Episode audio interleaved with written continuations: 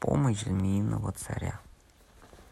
Как-то раз отправил вождь сына с посланием к другому вождю и дал в знак своей власти сосуд.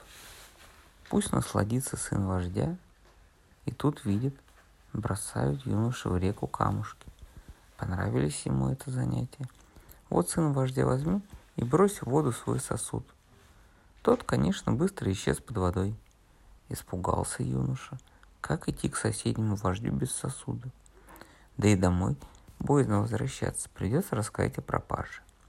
Решил сын вождя достать сосуд. Прыгнул в воду, доплыл до того места, где сосуд ушел на дно и нырнул поглубже.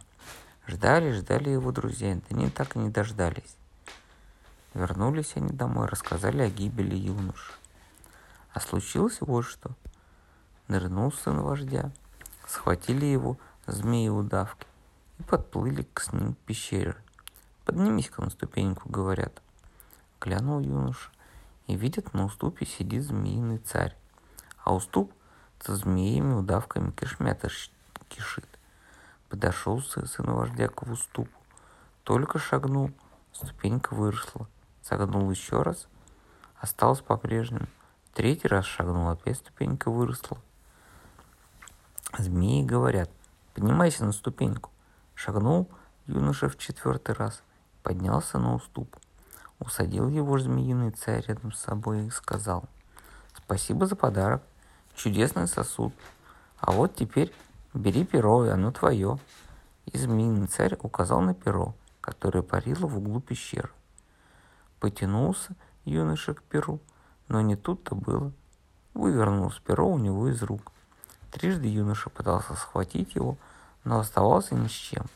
Лишь на четвертый раз чудесное перо далось в руки. «Видишь эту палицу?» — говорит змеиный царь. «Она твоя». Потянулся сын вождя к палице, но палец взлетела и всякий раз проскакивала в руку. Трижды узкая зала палец, в четвертый раз замерзла на месте, и юноша завладел ей. Тут змеиный царь говорит, Три, через три дня возвращайся домой к отцу. Спросит он тебя, где был, а ты тверди. Я знаю, что я знаю, но ничего не рассказывай ему. Если понадобится помощь, повернись на восточную сторону, трижды поклонись восходящему солнцу, и я явлюсь с подмогой. Три дня гостил юношу змеиного царя, а на четвертый день змеи-удавки отнесли его к тому месту, где он нырнул, и вынесли на берег, а также вручили потерянный сосуд. Вышел юноша на берег, возвратился к отцу, а тот уже оплакивал его. Едва поверил вождь чудесному возвращению сына. «Где ж ты был все это время?» А юноша в ответ твердит одно. «Я знаю, что я знаю». Еще он сказал, что змеиный царь велел передать, в нужный момент он окажет вождю помощь. Все зажили счастливо. И вот как-то раз на племя напали могучие враги. Со всех сторон окружили селение, и уже никто не мог из него выбраться. Не знал вождь, что делать. Вспомнил он тогда о послании змеиного царя и сказал сыну, «Одному тебе ведомо, что обещал нам помочь змеиный царь. Иди проси помощи».